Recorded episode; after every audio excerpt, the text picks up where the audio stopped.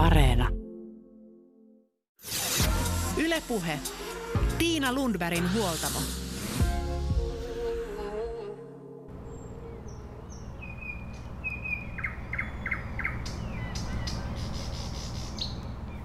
Tervetuloa Huoltamolle hyvinvointia heidän pariin.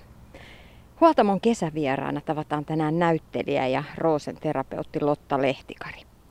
Lotta näytteli pääosaa keväällä ilmestyneessä Ylen draamasarjassa Pala sydämestä, jossa keskiössä oli lastensuojelun maailma. Lotta Lehtikarin omaa elämää ovat varjostaneet traumaattinen lapsuus, mielenterveysongelmien kanssa kamppailleen äidin varjossa sekä myöhemmin äidin ja sisaren itsemurhat. Molemmat sairastivat kaksisuuntaista mielialahäiriötä.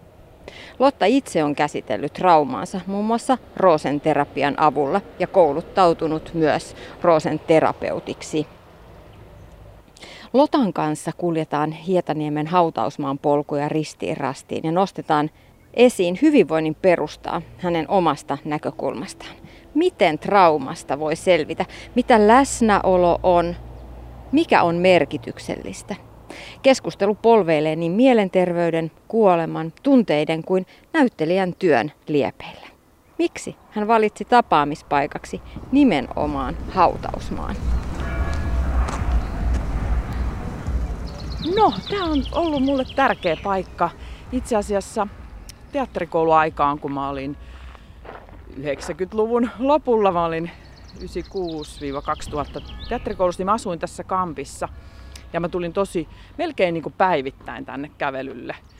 Ja tää oli aina semmoinen niin tosi rauhoittava paikka. Ja itse asiassa mulla on jäänyt vielä niin kuin isosti mieleen noin ensi-illat, että mä olin niin hermona, kun mulla oli niin kuin kaikki pelissä, että mä olin niin vahvasti silloin identifioitunut siihen ammattiin. Eli mun niin kuin, ihmisarvo oli kiinni siitä, miten hyvä mä olen näyttelijänä. Eli se oli niin kuin, elämän ja kuoleman paikka se, aina se ensi-ilta.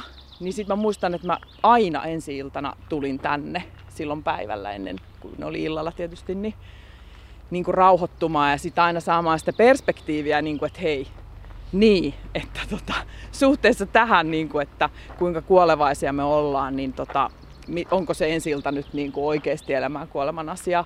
Ja sitten myös toki sitten kävin tuolla taiteilijakukkulallakin ja miettimässä niitä kollegoja, että se on se, mikä meistä jää, on se, se hautakivi. Ja, ja sitten ylipäätään niin kuin se teatteri on niin hetken taidetta, että siitä ei jää mitään ja niin on tarkoituskin. Ja siinä on tavallaan se kauneus myös musta siinä, että sitä ei voi tietyllä tavalla, se on aika pyyteetöntä, että se se ego, joka ha- ehkä haluaa menestystä, niin se tavallaan se katoaa saman tien, niin kuin, että kun ensi ilta on ohi, tai kun, kun se näytelmä on ohi esitetty loppuun, niin siitä ei jää mitään, pari hassua kuvaa. Niin siinä on musta se on kahden terveellä pohjalla. Että sitten taas aloitetaan alusta joku toinen tarina. Toi on kyllä siis mielenkiintoista siinä mielessä, kun nyt tänä päivänä, tänä päivänä tota, paljon tuntuu, että mitään ei ole olemassa, jos ei sitä ole ikuistettu sosiaaliseen mediaan tai jonnekin, että et niin kuin kaikki, kaikesta pitäisi jättää jälki. Ja mä oon itse asiassa radiotyössäkin sitä miettinyt, että ennen se on ollut sitä, että et, et, mist, et se oli se ohjelma tai haastattelu tai lähetys ja se oli se meni eetteristä ulos ja ei sitä sen jälkeen kuunneltu. Nyt ne on siellä areenassa koko ajan esillä ja näkyy, että siinä on, se on tosi jännä fiilis, se on ihan erilainen maailma. Kyllä, ja se on just, että se on se, se, on se hetkessä kiinni, se on se läsnäolo ja se on se kohtaaminen yleisön kanssa. Ja se on aina uniikki, vaikka se näytelmäkin toistuu tietenkin sitten illasta toiseen sitä samaa näytelmää esitään, niin se ei koskaan niin kuin sama, ja koska se yleisö on eri ja se on se, se yhteinen niin kuin jaettu tila, mikä on piirtynyt nyt korona-aikana musta kauhean selkeästi, että kuinka iso ero on live-esityksellä ja striimatulla esityksellä. Että kyllä se teatterin niin kuin, taika on musta niin kuin vahvasti siinä jaetussa yhteisessä kokemuksessa tilassa ja että se on liveä. Niin, tota, niin, niin se niin kuin, piirtää ehkä itsellekin sitä niin kuin teatterin erityisyyttä suhteessa tähän aikaan, kun on paljon videoa, paljon kuvaa, paljon just tallenteita. Niin teatteri on niin kuin ihmiseltä ihmiselle siinä hetkessä ja se voi olla hieno hetki ja sitten se katoaa. Ehkä vähän tuolla buddhalainen ajatus, että eletään niin kuin kiinni tässä tässä hetkessä ei ole menneisyyttä, ei ole tulevaisuutta, vaan pitäisi jotenkin tarttua siihen. Tähän, nyt tähän hetkeen, alkukesä, ihan mieletön kukkaloisto täällä Hietaniemen hautausmaalla. Syreenit kukkii, rododendronit kukkii, linnut laulaa, aurinko paistaa. Joo, ja sitten musta tuntuu, että sitä me kovasti opetellaan ja se meiltä on niin kovasti hukassa tänä päivänä se läsnäolo. Kyllähän siitä puhutaan, mutta että monet on aika ihmeissään, niin kuin, että mitä se nyt oikein on. Ja, ja, ja sitten tavallaan meidän niin kuin, työelämäkin on usein niin hektistä ja vaativaa, tai niin kuin, että me helposti ollaan vähän niin kuin koko ajan siinä, se ajatus menee siihen seuraavaan hetkeen ja niihin to-do-listoihin, niin kuin, mitkä vie pois siitä niin kuin tästä hetkestä. Että tavallaan, että voisiko luottaa nyt, että ne asiat tulee sieltä niin kuin omalla painollaan, että ei tarvitsisi ehkä olla niin kontrollissa myöskään ja, ja olla niin kauhean, huo- me ollaan kauhean huolissamme, että me varaudutaan niin kuin pahimpaan usein. Että tavallaan se tietynlainen irtipäästäminen siitä huolesta ja siitä, että sitä pitäisi sitä tulevaa jotenkin kontrolloida, niin on musta niin kuin keskeistä siinä hyvinvoinnissa. Että sitten kun se vähän niin kuin, edes vähän onnistuu, niin kaikilla on niitä kokemuksia kuitenkin. Niin kuin esimerkiksi niin kuin täällä siitä läsnäolosta niin kuin luonnon kanssa, just sen kauniin kukan tai, tai niin kuin meren tai jonkun muun, että onkin yhtäkkiä siinä ja se pää tyhjenee ja on täysin läsnä ja täysin elossa. Ja sitähän me kauheasti haluttaisiin olla, mutta ei me aina osteta tai me oikein tiedetä, miten me saataisiin se. Ja ja sitten me hirveästi suoritetaan usein ja ajatellaan, että se on sitä täyttä elämää, että kauheasti tehdään. Ja, ja, ja sitten tavallaan oma kokemus on ainakin se, että ei se sieltä löydy, eikä se löydy mistään menestyksestä tai mistään yl- ulkoisesta. Että se on tosi iso kupla ja tavallaan iso tyhjyys sitten ja tavallaan pettymys, kun tajuu, että hitse, että on jotain tavoitellut koko ikänsä ja sitten tajuu, että ei hitse, ei siellä ole mitään palkintoa, että, että, tota, että oho, ja, ja, ja ehkä me ollaan heräämässä siihen. Aika moni, kyllä, kyllä niitä merkkejä on mun mielestä, että ihmiset alkaa ymmärtää, että, että ei se ole siellä, siellä jossain muualla, vaan se on sinne niin kuin sisäisyyteen päin se, se hyvinvointi ja me, elämän merkityksellisyys on, niin kuin, löytyy sieltä sisältä päin eikä ulkoa. Onko sulla täällä Hietaniemessä joku erityinen käytävä, joka on, on sellainen suosikkikäytävä? No oli mulla silloin semmoinen tietty reitti, minkä mä aina menin.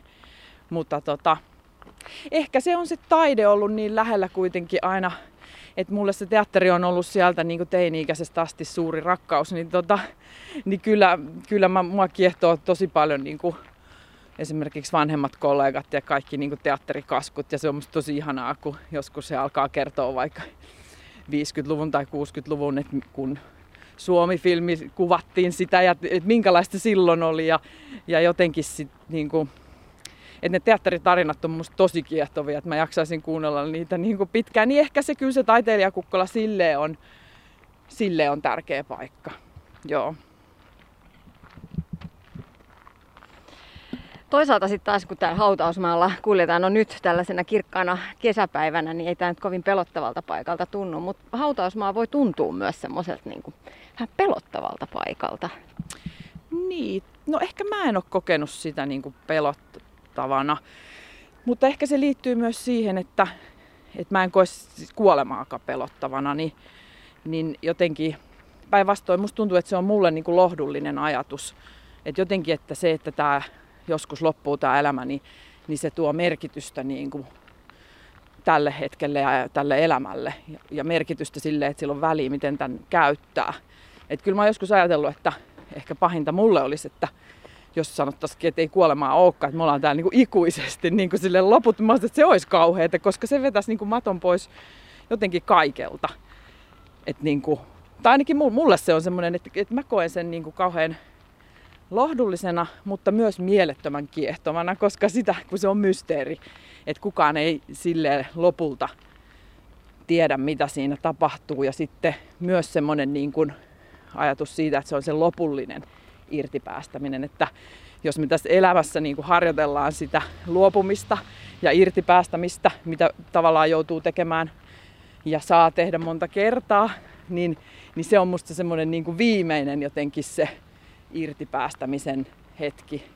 Ja, ja siinä on jotenkin mielettömän niin kuin kiehtova ajatus ja, ja myös se, että jos se voisi tehdä semmoisessa niin kuin, semmoisessa luottamuksessa, että, se, että mikä olisi semmoinen hyvä kuolema. Varmaan kaikki siitä haaveilee, että saisi olla rakkaiden ympäröimänä ja, ja siinä rauhassa ja siinä niin kuin kuitenkin turvassa, vaikka se kuolema onkin niin kuin tuntematon, niin silti, niin, niin että kyllä, kyllä mä sitä on niin kuin jotenkin paljon miettinyt ja ehkä sitten tietysti myös, että, että kun on ollut läheisten kuolemia, niin, niin toki se on tullut silleen lähelle, että sitä on paljon pohtinut ja että se on ollut iso omaan elä, suurimpia mun omaan elämään vaikuttavia asioita on ollut niin kuin perheenjäsenten kuolemat.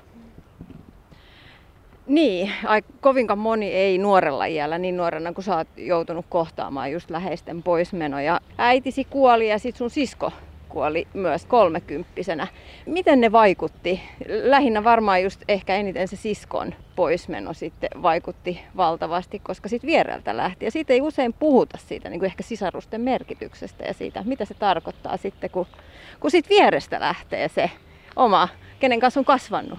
Niin, useinhan sitä sanotaan, että se on se elämän pisin ihmissuhde, se sisarussuhde. Ja sitten kun se ei olekaan. Että kyllä mäkin olin niin ajatellut, meillä oli suunnitelmat, että mitä me eläkkeellä tehdään ja muutetaan Porvooseen puutaloon ja, ja kaikenlaista. Niin kyllä se ajatus oli, hän oli vielä mun isosisko, että hän oli niin kuin ollut aina ollut olemassa. Että mä en muistanut aikaa, etteikö hän taas ollut. Niin, tota, niin, niin se oli niin kuin tosi iso menetys kyllä. Ja muutenkin mä paljon koin niin kuin saavani häneltä sitä turvaa, tai varsinkin lapsuudessani, että mä olin niinku se ujompi. Tai mä olin aika ujo, ujo ihan pienenä ja sitten mun sisko taas ei ollut.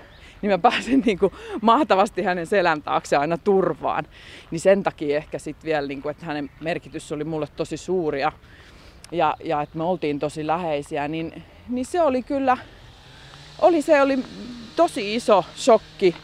Ja sitten tavallaan, että sopeutua siihen, että, että, että mä oonkin nyt niin kuin yksin, että mulla, kun hän oli mun ainoa sisko, että, että mulla ei ole nyt sitä sisarusta, niin, niin se, se oli kova paikka. Ja myös sitten se tavallaan se, että ei tule, ei, ei mulle voi tulla. Että tavallaan, että jos puoliso kuolee, niin siinä on aina edes mahdollisuus siitä, että ehkä rakastuu uudestaan ja tulee uusi. Mutta ei, siskoa ei korvaa kyllä kukaan, että, että silleen se on niin kuin hyvin niin kuin lopullinen menetys. Ja, ja, ja tietysti tuossa, että se tuli niin varhain, että sitä kuitenkin ajatellaan, että sitä kuollaan niin kuin, jos ei nyt vanhana, niin ainakin sitten vähän vanhempana, että, että hän oli 34, mä olin 29 silloin, kun tota, joo, eikö nyt mä muistin väärin, 31 mä olin, sori, mutta ei silloin mitään väliä, mutta oltiin kolmekymppisiä. Eli tavallaan siinä vaiheessa, kun elämä on niin kuin usein, on ne ruuhkavuodet tai että on elämää paljon, tapahtuu paljon. Niin ja sitä ennen sitten vielä äidin menetys, sen ehkä yhdessä saitte sit siskon kanssa käsitellä, mutta on ne, on ne niinku rankkoja juttuja nuorena, nuorena käsitellä. Ja silloin, silloin kun kuitenkin silloin reilu pari kolmekymppisenä ollaan itse kuolemattomia, että ei sitä osaa ajatella sillä tavoin.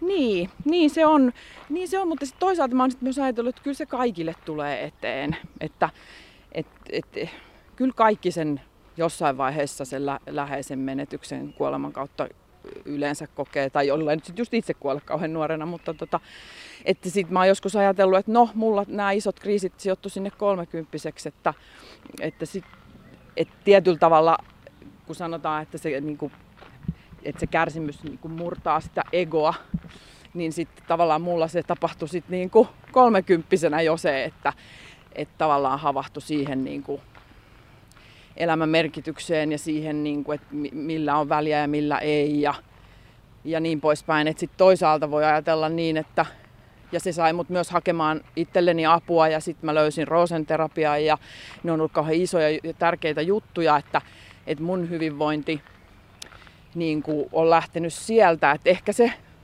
mun keskiään kriisi oli sitten siinä. Mä ajattelin, että ehkä mä pääsen sitten pikkasen vähemmällä. En tiedä, saa nähdä. Mutta tota, et, et, et usein se tulee keskiässä se, se kuole, kuoleman niin kuin, kohtaaminen, kun vanhemmat kuolee.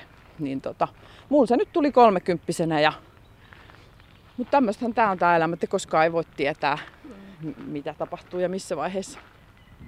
Onko sun ikävä sun siskoa? on tosi ikävä.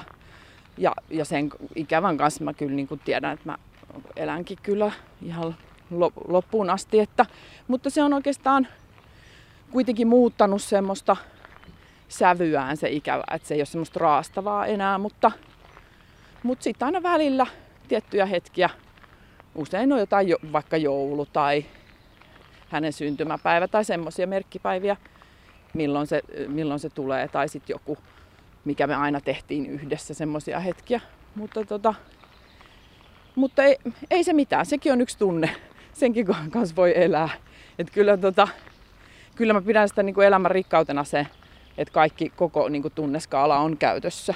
Että en mä haluaiskaan, että olisi joku tunne poissa. Että kyllä mä oon kauhean... Tai että musta tuntuu, että kun monesti niin kuin ne niin sanotut negatiiviset tunteet, niin ihmiset niitä aika paljon väistelee, niin, niin kyllä mä si, siinä on tehnyt paljon, tai on niin kuin, suostunut niin kuin niihin kiinni, niin tota, koen, että se on se ollut sen hyvinvoinnin ja sen selviytymisen niin kuin tärkeä kulmakivi siinä, että suostua siihen suruun ja suostua ikävään ja suostua kaikkeen semmoiseen, mikä ei ole nyt välttämättä niin miellyttävää aina.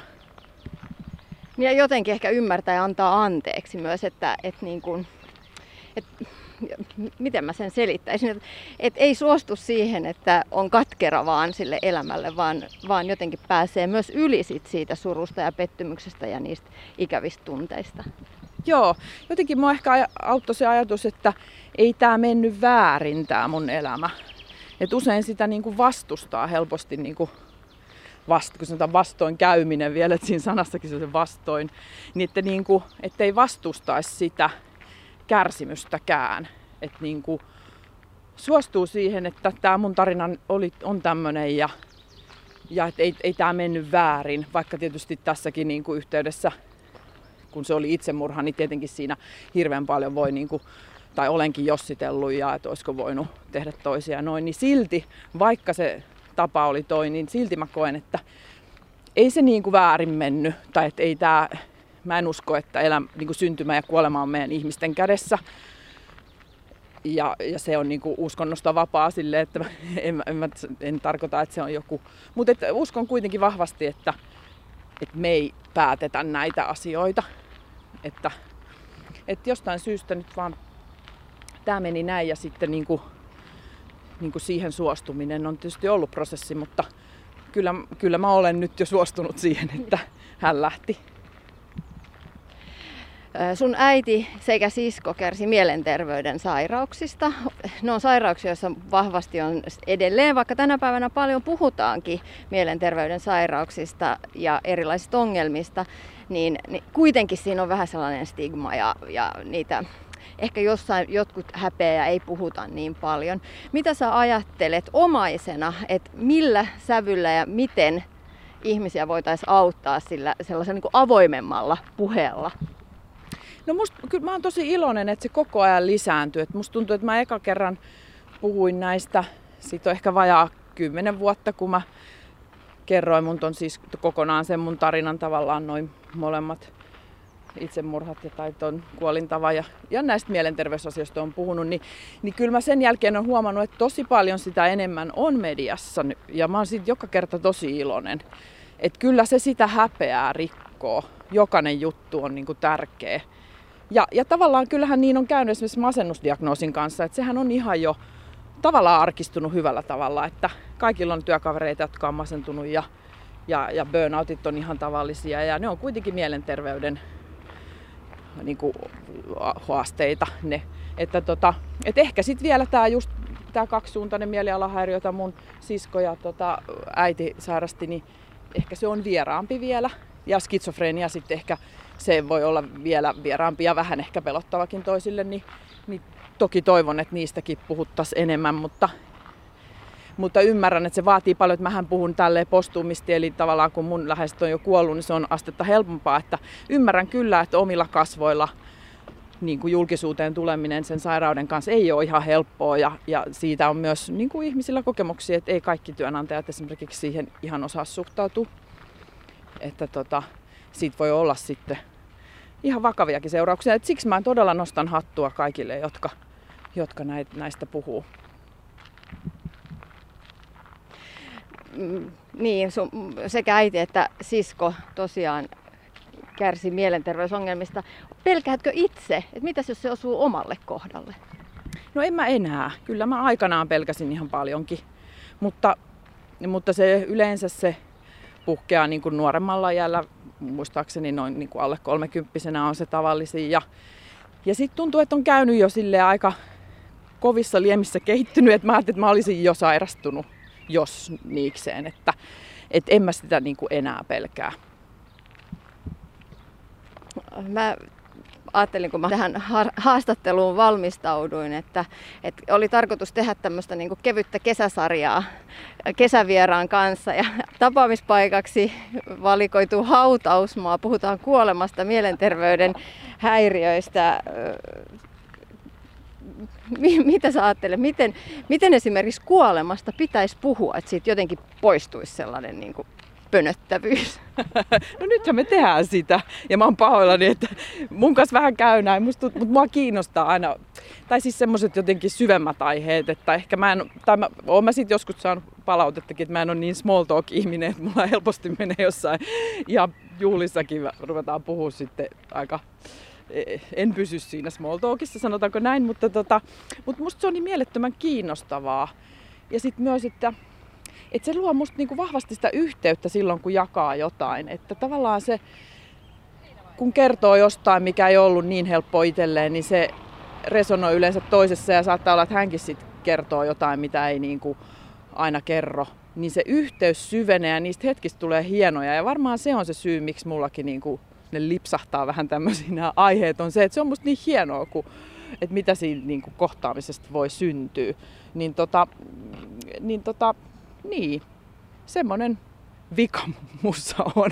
mutta, mutta kyllä siitä kuolemasta onneksi kanssa niin kuin puhutaan enemmän ja, ja kirjoitet. Musta kirjoja on paljon ja, ja, tota, ja se, on, se on kauhean kiehtovaa. Ja sitten musta tuntuu, että joku, joka on just menettänyt ihmisen, niin kuin puhun vaikka nyt mun ystävistä, niin niiden läsnäolo on musta tosi erityinen. Että et se on just se joku, kun siitä ri, riisuutuu niin kuin ne tavallaan turhat semmoiset pienemmät asiat ja sitten pääseekin. Et, et siinä on musta jotenkin tosi jännää, miten, ei tietenkään kaikki, ei nämä ole mitään sääntöjä, mutta että monesti niin semmoiset ihmiset on tosi hetkessä ja kehossaan hirmu läsnä ja ne keskustelut on musta hirveän mielenkiintoisia, vaikka siinä olisikin sitä surua ja, ja kärsimystäkin läsnä siinä hetkessä. Mihin seuraavaksi kävellään? Jaha, no mennäänkö eteenpäin, olisiko se hyvä idea? Ylepuhe Tiina Lundbergin huoltamo.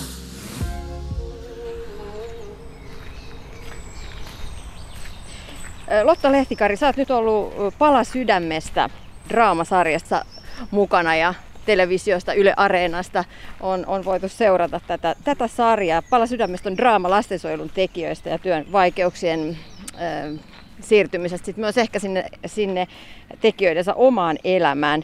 Sä olit pääroolissa Rita Bärinä mitä tämä rooli ja, ja sarja on merkinnyt sulle? No ensinnäkin mä olin hirveän niin kuin, iloinen siitä käsikirjoituksesta.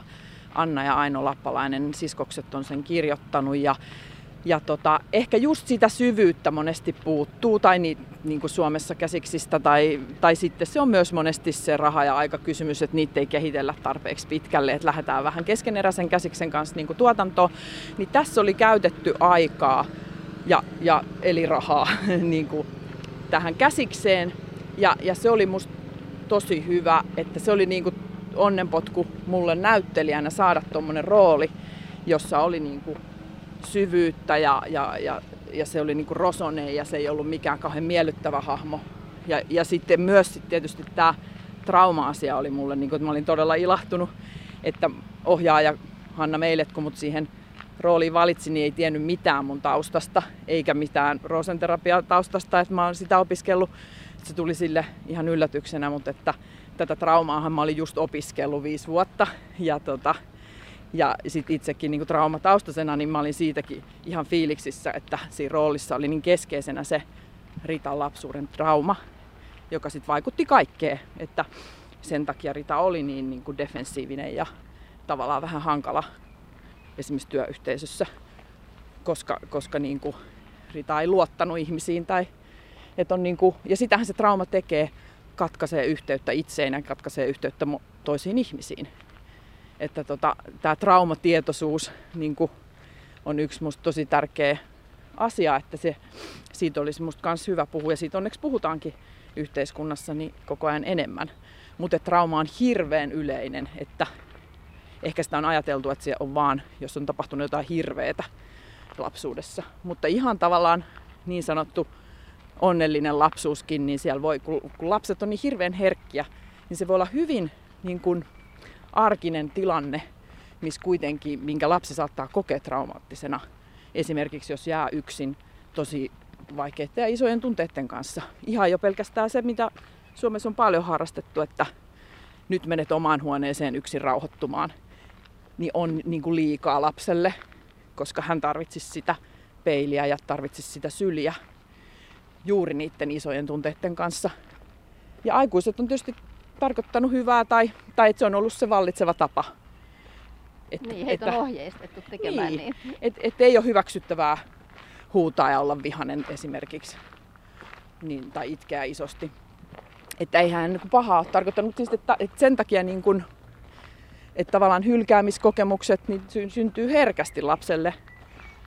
Että tota, että se, aina, niin kuin, se ei vaadi niin kuin sitä karmeaa tarinaa ympärilleen, että voi olla, että on niin kuin, vaikka hylkäämistrauma siellä taustalla, joka vaikuttaa. Ja sitten vaan ehkä ihmiset huomaa, että vaan oireilee sitten aikuisella erilaisia niin kuin vaikka paniikkihäiriöitä tai erilaisia pelkoja. Tai sitten ylipäätään se yliviritys, että koko ajan on vähän siinä taistele pakene hermostollisessa niin kuin, tilassa, mitä myös stressiksi kutsutaan, mutta että stressi ei tule pelkästään työstä, vaan että toisethan ne elää vähän varpaillaan koko ajan, että on niin kuin antennit pystyssä, että, että onko turvallista vai ei. Sitähän se autonominen hermosto koko ajan niin kuin arvioi. Ja se on tosi, tosi kuluttavaa ja oireilee monilla tavoilla, jos ei voi olla turvassa omassa kehossaan. Mit, mitä sä ajattelet sit siinä, tässä sarjassa puhutaan paljon lapsista ja, ja tosiaan sun hahmolla Ritalla oli se lapsuuden trauma, sun itsellä on just nimenomaan äidin, äidin mielenterveyden sairauteen liittyvä niin kuin aika rankkakin lapsuus taustalla. Mitä, nousiko sulla tuossa tätä työtä tehdessä sitten myös omat lapsuustunteet, muistot pintaa? Vai oletko jo käsitellyt ne sitten kuitenkin niin pitkälle, että, että se ei enää vaikuta? No oma kyllä käsitellyt tosi pitkälle, että ei ne sillä tavalla vaikuttanut. Että jos mä olisin tehnyt ton parikymppisenä ton roolin, niin olisi ollut ihan toinen tilanne. Varmasti olisi vaikuttanut. Mutta toki siis, kyllä mä siis, ky- kyllä mä huonosti nukuin, kun sitä kuvattiin. Että vaikka ne ei ollut ne omat muistot, niin silti se tunnemaailma, mitä tuossa mä näyttelin, niin oli kuitenkin, että mä aina sanon, että ei keho tiedä, että mä näyttelen. Että mieli kyllä tietää, että tämä on vaan leikkiä ja näyttelemistä, mutta ei keho tiedä. Että kyllä se autonominen hermosto siellä reagoi siihen nimenomaan niihin tunteisiin ihan samalla tavalla, että kyllä sitä yliviritystä tuli. Ja, ja sitten mä menin niin kuin viikonloppuisin, kävin Roosen hoidossa itse just sen takia, että mä pääsen takas kehoon ja, ja saan sitä yliviritystä alas. Että kyllä se vaikuttaa ja kyllä sillä tavallaan joku hinta on aina, mutta ei se välttämättä tarkoita sitä. En mä mennyt niihin omiin muistoihin. Kyllä ne oli Ritan ajatuksia ja Ritan muistoja. Mutta semmoisen ehkä kuriositeetin mä huomasin, että mä olin niin paljon miettinyt sitä ja visualisoinut esimerkiksi sitä Ritan traumaa, mikä oli se pikkuvelen hukkuminen, kun hän oli, Rita oli yhdeksän, niin, niin mä tavallaan loin itselleni siitä valemuisto. Mulla ei aikanaan ollut tämmöisiä sanoja, mutta nyt mä tajusin, että hei, tähän on valemuisto. Eli silloin kun se kuvattiin se kohtaus, niin mun autonominen hermosto reagoi ihan niin kuin se olisi totta. Eli sen kuvauksen jälkeen mulla löi tosi kova tär, kovan tärinän kehoon. Ja nyt kun mä oon kehoterapeutti, niin mä tiedän mitä se tarkoittaa. Eli mä olin silleen, että aa, kato, että mä oon niin hyvin uskotellut itselleni sen, että mun autonominen hermosto uskoo, että se on mun oma muisto, vaikka se oli täysin Ritan tarina. Että se oli kiinnostavaa. Mutta nythän tällä tietoudella se oli vaan silleen, että onpa kiinnostavaa. Ja sitten mä annoin sen täristä sen keho ja siitä ei sen enempää jäänyt. Niin kuin, että tota, mutta kiinnostavia juttuja nämä on. On. Miten ylipäätään näyttelijänä ihan, ihan siis pystyy käyttämään niin kuin omaa menneisyyttään siinä sen oman hahmon rakennusaineena ja kuinka paljon pitää pistää sitten stoppia, että tämä nyt on vaan leikkiä ja kuvitelmaa? No tavallaan siis se on vähän näyttelijästä kiinni. Toiset käyttää enemmän, toiset vähemmän, mutta kyllä mä oon nyt ilokseni kuullut, että puhutaan tämmöisestä, onko muistolla terveet juuret vai ei. Eli tavallaan ajatuksena se, että ei käyttäisi niitä omia. Eli nimenomaan, että siinäkin olisi ne rajat selkeänä, että, että ei tarvitse niin kuin sitä omaa myllertää sitä, vaikka jos on lapsuustraumamuistoja, vaan että nimenomaan luodaan sitä fiktiivistä maailmaa ja niitä mahdollisimman hyvin toki. Mutta kyllähän se on ihan e, tunnettu, siis jos ajattelee historiaa, että, että, niin kuin, että näyttelijät on niin kuin mennyt sinne hyvin syvälle niin kuin niihin omiin myös ja että ne rajat on kadonnut. Ja mikä se tavallinen on ollut, niin kyllähän se, ei se mikään salaisuus, että, että sitä baariin on aina menty, että sitä on niin kuin lääkitty alkoholilla sit sitä yliviritystä.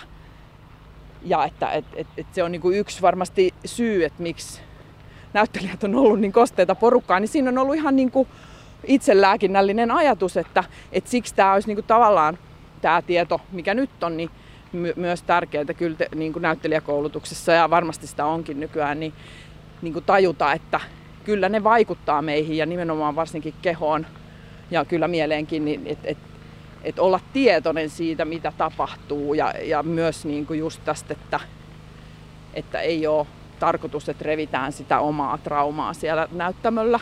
Että, että, että se ammattitaito on myös sit sitä, että oppii niitä rajoja ja oppii suojaamaan sitä omaa psyykettä. Ja sitten taas näyttelijänä varmasti. Tänä päivänä puhutaan paljon siitä, että, että tehdään merkityksellistä ja arvokasta työtä, niin nimenomaan tässä työssä niin tehtiin siinä mielessä tosi varmasti näyttelijän näkökulmasta myös merkityksellistä työtä, että nostettiin käsittelyyn aiheita, jotka tällä hetkellä puhuttaa yhteiskunnassa niin kuin laajemminkin. Lastensuojelun tilanne, se, että miten, miten lapset ja nuoret tällä hetkellä, niin aika laajasti voi myös aika huonosti. Lastensuojeluilmoitusten määrä on lisääntynyt, huostaanotot on lisääntyneet, kiireelliset huostaanotot lisääntyneet ja niin edespäin. Kyllä, ja, ja varsinkin sit sosiaalityöntekijät oli, niin kuin, sieltä tuli paljon viestiä, että he oli todella iloisia ja otettuja, että tämä oli niin kuin heidän näkökulmastaan tehty ja että tuo sitä myös sen työn haastavuutta, että hirveän usein mediassa niin kuin syytetään lastensuojelua ja nähdään vaan se, että etsitään se syyllinen ja usein se on sitten se lastensuojelu. Että se, että kuin vaikeaa se työ on, ihan mielettömän vastuullista ja haastavaa pitää tehdä niin kuin vaikeita isoja päätöksiä hyvinkin nopeasti. Ja aina on mahdollista että virhe tapahtuu, mutta siellä on kuitenkin mieletön niin kuin osaaminen ja, ja niin kuin tietotaito ja halu auttaa, vilpitön ja sitten niin kuin, mm, niin kuin jotenkin sen niin kuin avaaminen, että niin kuin musta tuossa sarjassakin oli tilanteet, että ei siinä niin kuin tiennyt, että onko tämä nyt oikein vai väärin ja, ja tekeekö Rita nyt oikein vai väärin. Niin mä, se, niin kuin se moraalinen puoli, niin mä toivon, että aukes myös katsojalle. Että tota, et, et, ei, et ne ei ole, ja sitten ne on niin kuin, pitkäkestoisia, niin kuin, että miten teiniäkin autetaan, joka on niin kuin syrjäytymisvaarassa. Niin ei siihen, ehkä monen teinin vanhempi tietää, niin ei siihen yksi neuvo tai yksi juttu auta. Ja se on hyvin niin kuin hienovarasta, että miten sitä autetaan, kun se oma tahto on jo vahva ja, ja tavallaan tarkoituskin, että nuori itsenäistyy. Että miten siinä sitten ollaan tukena ja, ja niin kuin yritetään kuitenkin niin kuin ohjata sinne, sinne niin kuin pois niin kuin vaikka päihteistä ja, tai jostain niin, rikoksista. Että tota, ei, ei ne ole helppoja juttuja. Sä sanoit Lotta Lehtikäri äsken, että Rita ei ollut sellainen niin kuin kaunis hahmo. Mitä ulkonäkö merkitsee näyttelijänä? Joo, ei ollut.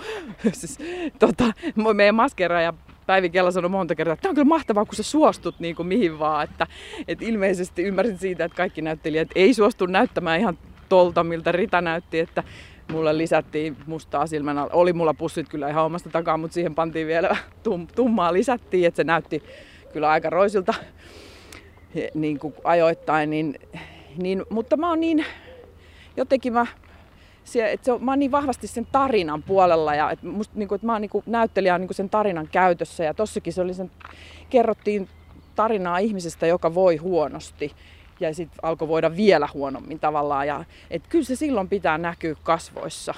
Että et, et, et musta se on tosi tärkeää niin kuin suostua tuossa ja, ja tavallaan se, että et mä itse kannatan sitä myös, että musta tuntuu, että varsinkin naisia usein meikataan kauhean nätiksi.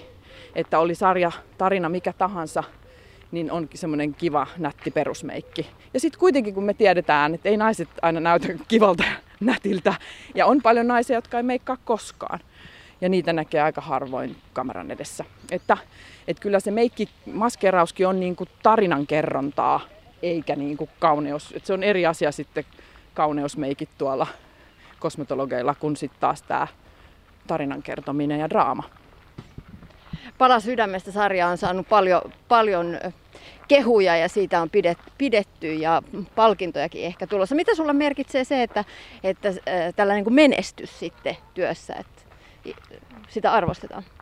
No onhan se siis kiva tavalla, tai siis että kun tekee paljon työtä jonkun eteen, ja tossakin niin kuin, se oli mulle tärkeä juttu, niin sitten että se tavallaan resonoi tai ihmiset siitä saa jotain, tai että, että se lisää vaikka ymmärrystä lastensuojeluun tai se alkaa, pistää pohtimaan niin kuin vaikka omia lapsia ja omaa suhdetta lapsiin. Ja, niin onhan ne on niin kuin tärkeitä asioita, että se sarja löydetään, mutta, mutta ei se siis se menestys sille, että en mä tota, mähän on kertaalleen niin kuin jättänyt jo näyttelemisen esimerkiksi, että, että silloinhan mä olin, niin kuin, että saa riittää, mutta tota, että silleen, nyt mä ajattelen eri tavalla, mutta tota, et en mä todellakaan mitään uraa rakenna, enkä et enemmän mä oon niinku nykyään, että mulla on kaksi ammattia ja mä voin tehdä niistä kumpaa vaan, riippuen miltä milloinkin tuntuu ja sitten, ja toki sitten se on oikeastaan aika kivakin, että ei tarvi elää yksin näyttelijän työllä, koska sit mä voin vähän niinku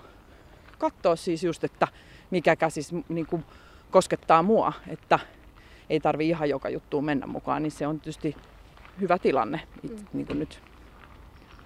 Miksi sä silloin päätit, että nyt näytteleminen saa riittää? No se ehkä liittyy just tohon, että tohon havaintoon, että mun autonominen hermosto ei ymmärrä, että mä näyttelen, niin se tuntui vähän väkivaltaiselta se, että mä manipuloin omia tunteitani.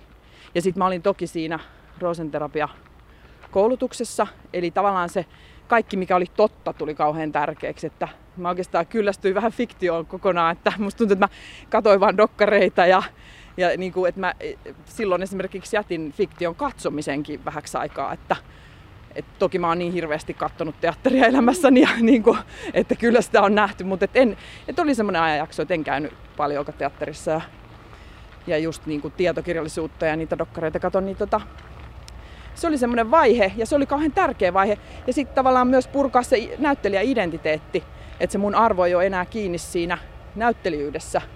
Että mä tajusin sen vahvasti, että siinä on niinku liikaa niinku se mun arvo ihmisenä kiinni, niin mä niinku tein tavallaan ehkä vähän tyypillisestikin sen rajumman irtiota, mutta niin, että se piti niinku jättää. Että tota, mutta sitten nythän mä niin näen sen niin, että ehkä se on vähän, että saat sen mistä luovut, että se oli niin tärkeä prosessi. Että se myös tuo nyt musta vapautta siihen näyttelijän työhön, kun siinä ei ole kaikki pelissä. Että mä en niin kuin purista niin hulluna sitä mailaa ehkä enää, koska sitten mä voin tehdä sitä toistakin ammattia.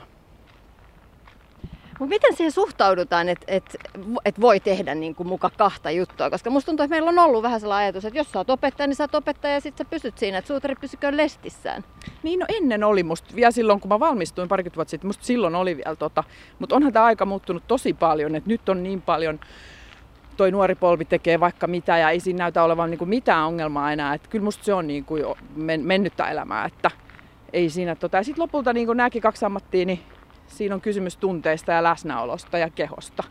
Niin se on niin kuin, ainoa Vatsen Rosenissa ole sitä yleisöä, eikä kukaan arvioi sitä ulkopuolelta, mutta, että, mutta että silleen mä niin teen työtä saman asian kanssa. Ja, ja toki tietysti sitä toivoisi myös, että se mikä mitä niin TV-draamaa tai elokuvaa tekee, että siinäkin olisi semmoinen niin parantava ulottuvuus tai että niillä tarinoilla olisi myös jotain niin kuin eheyttävää tai parantavaa elementtiä. Kaikissa jutuissa ei tietysti ole, mutta se, se, olisi, se, olisi, se on musta silloin hienoa, kun semmoista tapahtuu. Että tota, sekin on sama näissä kahdessa ammatissa, että, että toivon, että niissä on niinku parantavaa ihmisille.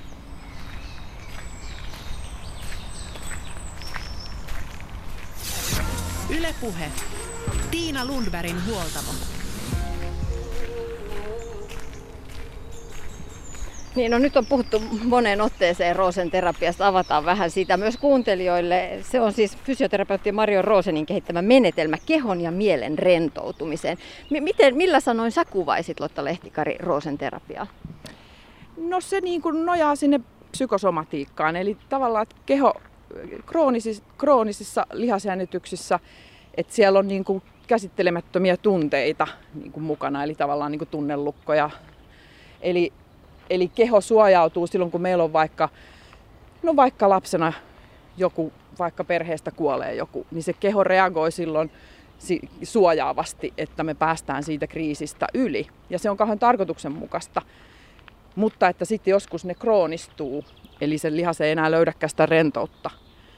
Ja sitten se saattaa aiheuttaa erilaisia kipuja ja vaivoja ja, ja myös sitä niin kuin jähmettymistä ja tavallaan semmoista elämätöntä elämää myös niin kuin psyykkisesti. Että, että se työskentelee että periaatteessa konkretian tasolla kroonisten lihasjännitysten kanssa, mutta myös siinä on tässä tämä psykologia vahvasti mukana, eli niin kuin se tunne, että se on tunnetyöskentelyä.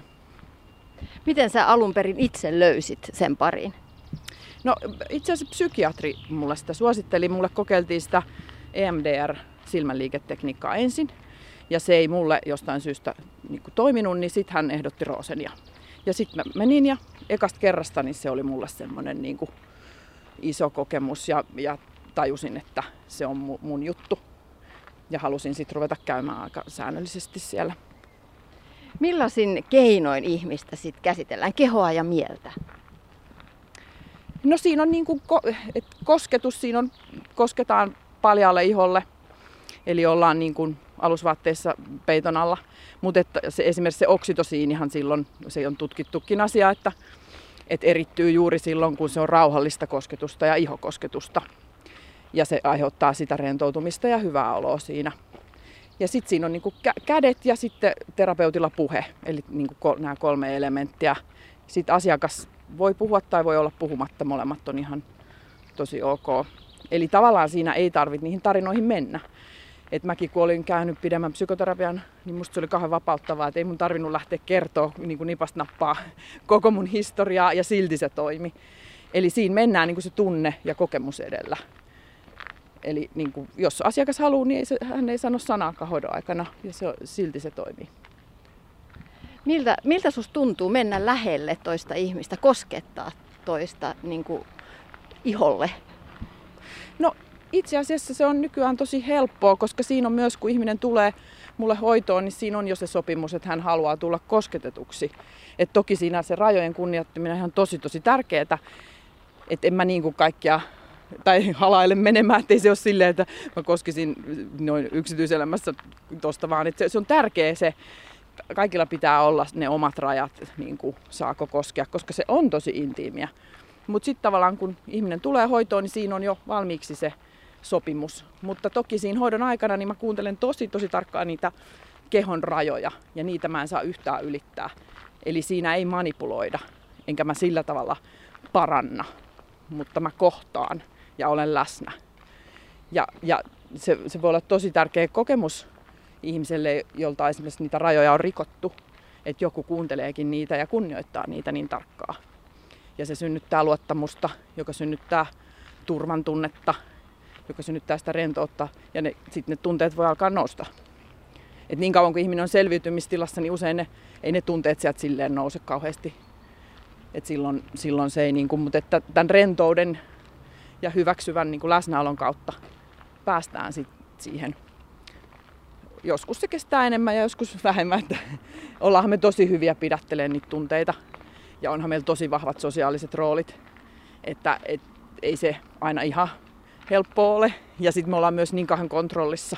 Että se voi olla, koska siinähän vähän niin kuin, ei ole pakko päästä kontrollista, mutta sinne mä niin kuin houkuttelen tai niin kuin kutsun. Niin tota, että kyllä sitä paljon on sitä, että se voi olla pelottavaa se kontrollista irti päästäminen, mutta sitten ollaan, sen pel- ollaan siinä rajalla, sitten ollaan sen kanssa, mitä, mitä on. Eli sitten, että okei, että tämä on nyt sulle vaikeaa. Mitä sä ajattelet terapeuttina, että mikä, mikä on hoidon tavoite? Vai pitääkö se määritellä ollenkaan? Ei, hoidossa ei saakaan oikeastaan olla tavoitetta, kun se lähtee niin kuin ei-tekemisestä ja ei-tietämisestä ja siitä läsnäolosta, niin siinä ei voi olla tavoitetta. Mutta toki siis niin kuin, mitä kokemuksia ihmisillä on ja toki niin kuin oman prosessin myötä, niin, niin mulla esimerkiksi se oli se, että se turva lisääntyi paljon mun kehossa ja sen myötä se rentous ja tavallaan niin kuin, että nyt mä koen, että elämä kannattelee ja kantaa, mitä, mitä kokemusta mulla ei aikaisemmin todellakaan ollut, vaan elämä, koen, että elämä on selviytymistä ja taistelua, että pitää niin kuin hulluna, hulluna ponnistella. Ja nyt, nyt tämä taas niin kuin menee, vaikka olosuhteet mulla on niin kuin samat, niin silti sisäisesti se muutos on se, että, että niin kuin pystyy luottaa siihen, että et, et elämä kantaa kyllä ja mun ei tarvi itse niin kuin tsempata ja yrittää niin kuin omilla toimillani sitä niin kuin muokata tai, tai saavuttaa tai suorittaa jotain. Millaisiin tilanteisiin tai olotiloihin tai ongelmiin Roosenista voisi hakea apua? No ehkä kaksi isoa ryhmää on noin, niin kuin minä itse olen ollut pitkän psykoterapian käynyt. Eli psykoterapian rinnalle se on hirveän hyvä. Ja, tai sitten sen myös sen, on käynyt pidemmän sen jälkeen. Tai sitten niin kuin erilaiset kipuoireet, eli niin kuin ihmiset, jotka vaikka ei ole saanut apua niin kuin lääketieteestä, että ei ole mitään keinoja muuta kuin särkylääkkeet, niin erilaisiin kipuihin niin ihmiset saa apua. Ja sitten myös niin kuin autonomisen hermoston, eli stressi, niin kuin mikä on meidän vits, suuri vitsaus, ja sen myötä unettomuus, mikä on suuri vitsaus, niin kuin, koska se on sen hermoston juurikin niin kuin, että se on ylikierroksilla, kun ei pysty nukkumaan, niin sen rauhoittaminen, että hermosto ymmärtää, nimenomaan kosketus on niin kuin hermoston kieltä, että, että se rauhoittaa niin kuin tosi, tosi paljon sitä hermostoa. Eli niin kuin, niin kuin tämmöisiin burnoutteihin ja unettomuuteen ja siihen, siihen stressiin, se on hirveän hyvä. No onko sitten jotain tilanteita, milloin Roosen ei ole se oikea paikka hakea apua? No silloin, kun on ihan akuutti kriisi. Että tavallaan silloin, kun tarvii niitä selviytymiskeinoja, eli tavallaan, että ne kehon suojat on silloin tärkeä, että se keho reagoi suojautumalla, niin ihan siinä akuutiskriisissä ei suositella. Tai sitten just, että jos on saanut vaikka jonkun vakavamman diagnoosin tai on joku akuutti tulehdus, niin, niin, niin ei just silloin. Mutta sitten heti, kun se semmoinen shokkivaihe tai kriisivaihe helpottaa, niin sitten sen jälkeen niin kyllä voi tulla ja sä sitten kouluttaudut Roosen terapeutiksi ja nyt mikäli oikein ymmärsin, niin opiskelet Roosen terapeutti opettajaksi. Joo, kyllä. Kaksi viikkoa sitten aloitin nämä opinnot. kyllä, joo. Se vaan vie mennessään syvemmälle ja syvemmälle.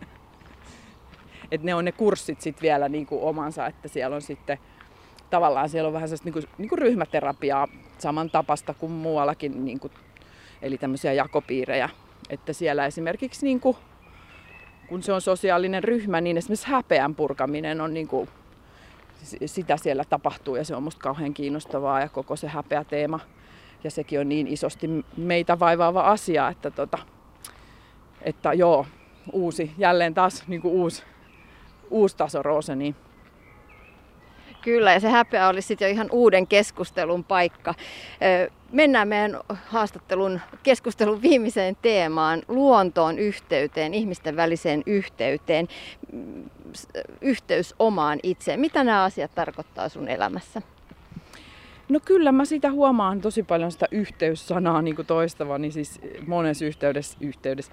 Et, et, et musta tuntuu, että siitä on hirveästi niin kuin kyse niin kuin hyvinvoinnissa tai ylipäätään elämässä, että, että oli se sitten yhteys toiseen ihmiseen tai sitten eläimeen tai, tai just luontoon, niin se on niin kuin kuitenkin samasta asiasta kysymys ja se taas tapahtuu niin kuin sen läsnäolo ja kehon kautta. Että siis se mielihän meitä usein estää silloin, kun me ollaan omissa mielenhuolikeloissamme, niin me ei nähdä sitä kaunista kukkaa eikä sitä söpöä koiraa, mutta sitten kun me, se mieli hiljenee ja me ollaan aistimassa enemmän ja kehossamme, niin silloin me myös saadaan se yhteys siihen luontoon, että se vaatii myös sitä, sitä pysähtymistä, mutta että ehkä just sitä, että kyllä kaikki sitä osaa, että mä jotenkin, että ei tarvi aloittaa meditaatioharjoitusta. Saa toki, mutta että sit monesti ihmiset ottaa sitten to-do-listalle senkin, että vitsi mun pitää mennä nyt hengityskurssille ja mun pitää mennä meditaatiokurssille. Niin ei tarvitse, kun sit ne ihmiset on, niillä on se lista pitkä jo muutenkin. niin, kun, niin kyllä me sitä osataan. Että niin kun, nyt esimerkiksi kesä kun on, niin kyllä me osataan sitä. Se on musta hienoa, miten ihmiset ihan vaistonvaraisesti kyllä tietää, mitä, mikä sitä hyvinvointia lisää ja kuinka ihanaa nyt on nauttia tästä luonnosta ja kuinka ihanaa on uida ja kuinka ihanaa on saunoa. Niin kuin se, että ne on kaikki sitä kehollisuutta ja sitä yhteyttä siihen omaan kehoon. Ja sitä myötä myös niin kuin, just se vaikka, niin kuin, kuinka saunassa yhtäkkiä puhutaankin vähän syvällisempiä. Ja, niin kuin, että kyllä sitä tapahtuu ilman, että tarvii kurssille mennä. Ja myös niin kuin se, että kyllä me osataan hengittää, kunhan ne vähän antaa ne lihasjännitykset sieltä niin kuin periksi. Ja, ja miten ne antaa esimerkiksi, simppeli esimerkki, ison itkun tai naurun jälkeen meidän pallea rentoutuu ja miten hyvältä se tuntuu. Niin se on sitä roosenia tavallaan. Että kyllä roosenia tapahtuu ihan niin kuin meidän arkisissa ta- tilanteissa ja siksi tavallaan on niin hauska nauraa että se yhteys paranee sillä hetkellä, kun me nauretaan yhdessä. Tai sitten kun me on itketty yhdessä, niin on ne tosi niin kuin, ne usein muistaa pitkään, niin kun jonkun ystävän kanssa on vaikka itketty yhdessä, niin miten hieno se hetki siinä on. Niin se on sitä yhteyttä. Ja se on, ja se on musta niin kuin kyllä, se on, se on jotenkin se, niin kuin, mikä, mikä on mulle tärkeää ja on musta niin kuin ihan se tärkein juttu elämässä. Ja mä oon miettinyt kyllä myös sitä, että onko se jotain keski-ikäistymistä. Voidaan sanoa, että me molemmat tässä lähestytään kohta viittäkymppiä. Että onko, se, onko se tässä iässä vai mi, mistä se johtuu, että nimenomaan niin kuin luonnon ihastelu ja luonnossa liikkuminen on tullut ainakin itselleni tärkeämmäksi ja tärkeämmäksi. Ei olisi voinut kaksikymppisenä ajatella edes, että metsään meneminen on jotenkin niin kuin nautinnollista. Niin, kyllä kai se, ja, on, ja tavallaan jos ajattelee puutarhahoito, niin kyllähän se on ollut niitä mummojen juttuja, että et, et toki siinäkin on siinä iässä, mutta en mä sitten tiedä, kyllä musta niinku yllättää nyt noin nuoret myös, että ei ne ole niin kuin me, kun me oltiin ton ikäisiä. Että kyllä musta tässä semmoista havahtumista tapahtuu ja musta niin kuin nuoret niin kuin nyt kyseenalaistaa monia juttuja, mitkä me on otettu itsestäänselvyytenä. Ei ne ole valmiita menee tuohon uraputkeen, mihin meidän sukupolvi meni. Ja ne on musta niin kuin paljon fiksumpia kuin me oltiin ton ikäisenä. Ja jopa niin kuin koronan myötä, niin kyllä mä oon kaiken ikäisiä ihmisiä nähnyt tuolla mettässä. Että tota, et, et ei se ei se musta ole pelkästään meidän keski-ikäisten. Ja, ja, ja jotenkin musta nyt tässä ajassa tapahtuu paljon, että ihmiset, ihmiset havahtuu ja, ja alkaa miettiä. Ja, ja mulla on, mä oon tosi iloinen tuosta nuoresta sukupolvesta ja miten se häpeä on selvästi, muut, sitä on selvästi vähemmän. Et musta on hieno nähdä, miten niin kuin, mitä vapautta siellä on niin kuin vaikka seksuaalisuuden suhteen ja nämä seksuaali-identiteetit, niin onhan se jo ihan toista kuin meidän nuoruudessa. Niin mä oon tosi iloinen siitä, että, että, että, että miten rohkeita noin nuoret on. Niin ja jos vielä tästä luonnosta puhutaan, niin jo Sibeliuksella oli pala luontoa tulitikkuaskissa, josta hän haki sitten luovuutta. Että kyllä se on ennenkin osattu niin kuin löytää luonto ja sen, sen niin kuin arvo.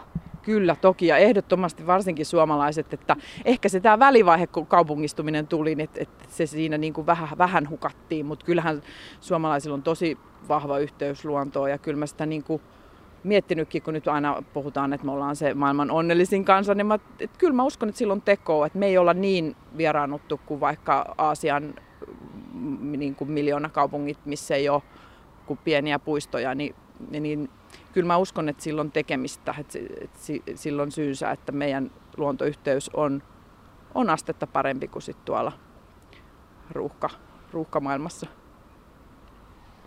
Lotta Lehtikari, lopuksi vielä nykyään painotetaan paljon hyvinvointia, sitä omaa hyvinvointia, että liikkuu tarpeeksi ja sitä kautta voi hyvin, syö terveellisesti ja riittävästi, lepää paljon, on itselle sopivalla tavalla yhteydessä toisiin ihmisiin. Mitä sä, miten sä pidät omassa arjessa huolta omasta hyvinvoinnista? Mitkä on ne tärkeimmät pilarit?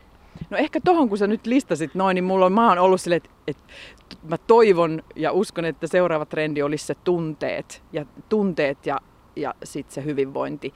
Eli niin kuin ymmärtää se, että, että nimenomaan se on niin hirveän tärkeää, että me ei pidätellä niitä tai että me suostutaan olemaan ihmisiä, eli tuntemaan niitä tunteita. Ja tavallaan se ajatus, että tunnehan niin kuin parhaimmillaan sehän on aalto, eli se menee läpi.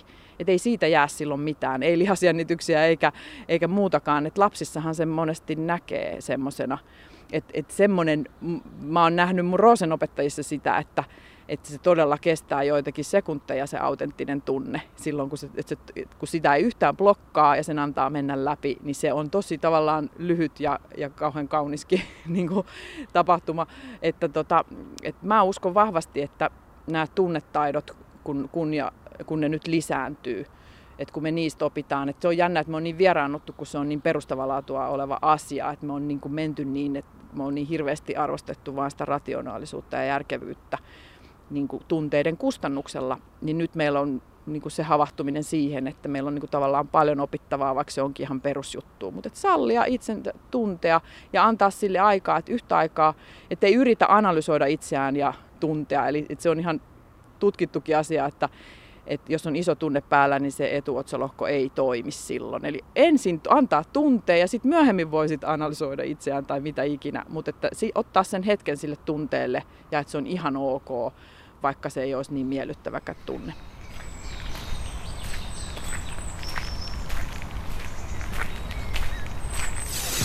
Ylepuhe. Tiina Lundbergin huoltamo.